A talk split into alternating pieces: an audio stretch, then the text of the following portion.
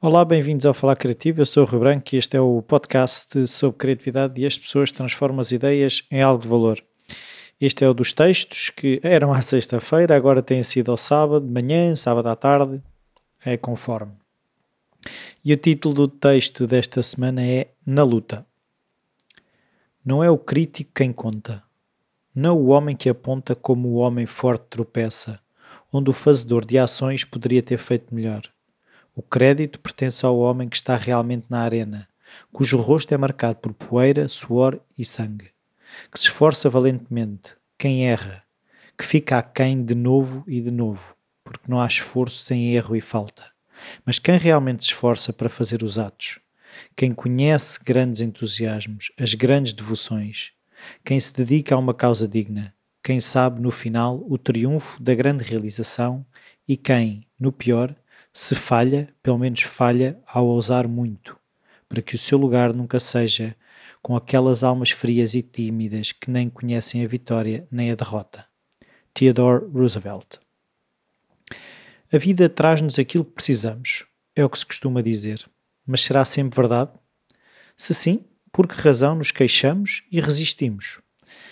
Esta semana, mais precisamente ontem, ouvi dois podcasts que, embora diferentes, me fizeram ligar pontos na minha vida. Um deles foi com o Seth Godin no podcast do Tim Ferriss, onde ele falava que o segredo e aquilo que caracteriza um profissional é o aparecer, o estar presente, o show up. 80% of success is just showing up. Woody Allen. Woody Allen também lhe dá razão, e como o Seth refere, nós não queremos um cirurgião que está para nos operar e se vira para nós e nos diga que no dia em que foi marcado para a nossa cirurgia não está inspirado e que teremos que voltar no outro dia em que a musa lhe toque. No entanto, como artistas criativos, temos a tendência para esperar, mas sobretudo desculparmos-nos com a falta de inspiração, que não temos nada para dizer, tal como eu fiz durante algumas semanas em que estava mais cansado e não publiquei nenhum episódio. É verdade que estava cansado, que muita coisa estava a acontecer.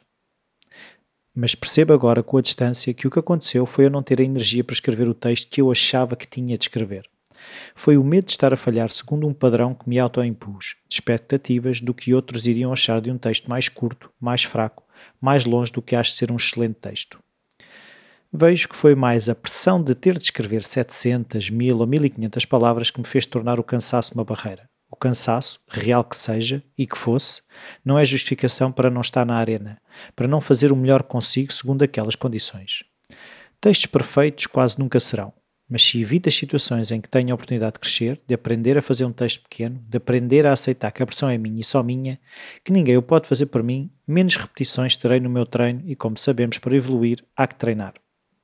E tu? Também andas a adiar alguma coisa a fazer só quando apetece? O mais certo é que aqueles que imaginamos como potenciais críticos do que queremos fazer são aqueles que nunca puseram o pé na arena, aqueles que vivem na bancada a dar instruções, mas poucas vezes chutaram uma bola.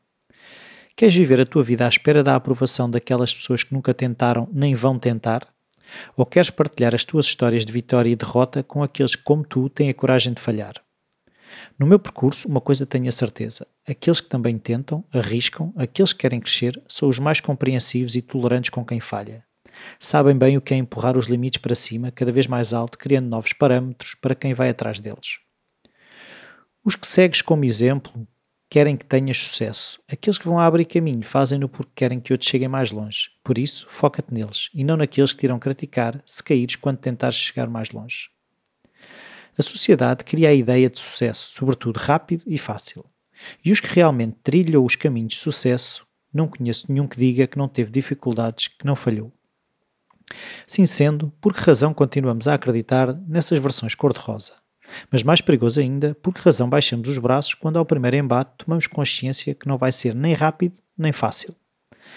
Sei que todos temos muito para dar, e aqueles que dão mesmo são aqueles que preferem passar tempo com os que arriscaram do que ficar parado a ouvir as teorias porque vamos falhar daqueles que nunca tiveram a coragem de enfrentar a batalha de estar 100% vivo. Escolhe. Sim, és tu que tens de ter a coragem de escolher, não culpes nada nem ninguém. Outra coisa que eu vi ontem foi o podcast Finding Mastery do Michael Gervais, onde ele entrevistou a Brené Brown. E ela referia que se farta de fazer estudos para perceber como as pessoas lidam com a vergonha, a coragem e todas as boas práticas daqueles que o melhor fazem. No entanto, dá por ela a ter a tentação de não tomar o seu próprio remédio. A Brené Brown, nas suas viagens, encontra montes de palestrantes que falam de equilíbrio, performance, bem-estar e que andam esgotados, desequilibrados e uns verdadeiros cacos. Mas afinal, de que serve estas pessoas estudarem esses assuntos, partilharem com outros e depois não o aplicam? Ora, está uma carapuça que me serviu. E desde o momento que eu vi, comecei a refletir como é que eu, que defendo certas coisas aqui e na minha vida, por vezes me deixo tentar pelo lado mais confortável, mas sobretudo menos coerente e tolerante.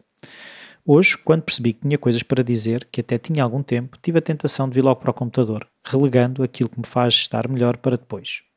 Mas ao lembrar-me de praticar aquilo que defendo, primeiro fiz o meu exercício físico, os meus alongamentos, a minha meditação, a minha leitura, levei os cães à rua e só depois me sentei a escrever. As bases devem ser sólidas, caso contrário, seremos sempre aquele atleta que escolhe não fazer trabalho de reforço no ginásio porque não tem tempo, mas acaba por gastar mais tempo consumido por lesões. Deixo-te um desafio. Escolhe uma das muitas perguntas que fui fazendo ao longo do texto e envia a tua resposta para rui.falacreativo.com. E este é o texto desta semana. É, é longo, por acaso até foi longo, não é perfeito, mas é estou na arena e é esse uh, o compromisso que eu agora também quero assumir de estar na arena e, e mais o compromisso de estar do que ter que escrever, escrever como dizia no, no texto, as 1500 palavras ou as 1000 ou as 700 ou o que for.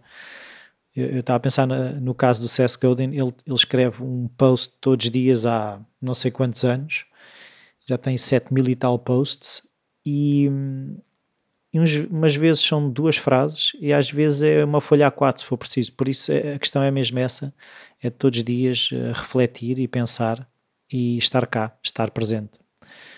Muito obrigado por estarem aí. Uh, se quiserem ajudar o podcast, uh, podem sempre como é que vocês podem? Podem ajudar através do Patreon, podem ajudar através do, do iTunes, deixando as avaliações e as críticas, podem partilhar com os vossos amigos. Tudo são formas de ajudar o podcast a chegar a mais pessoas. Muito obrigado e até à próxima.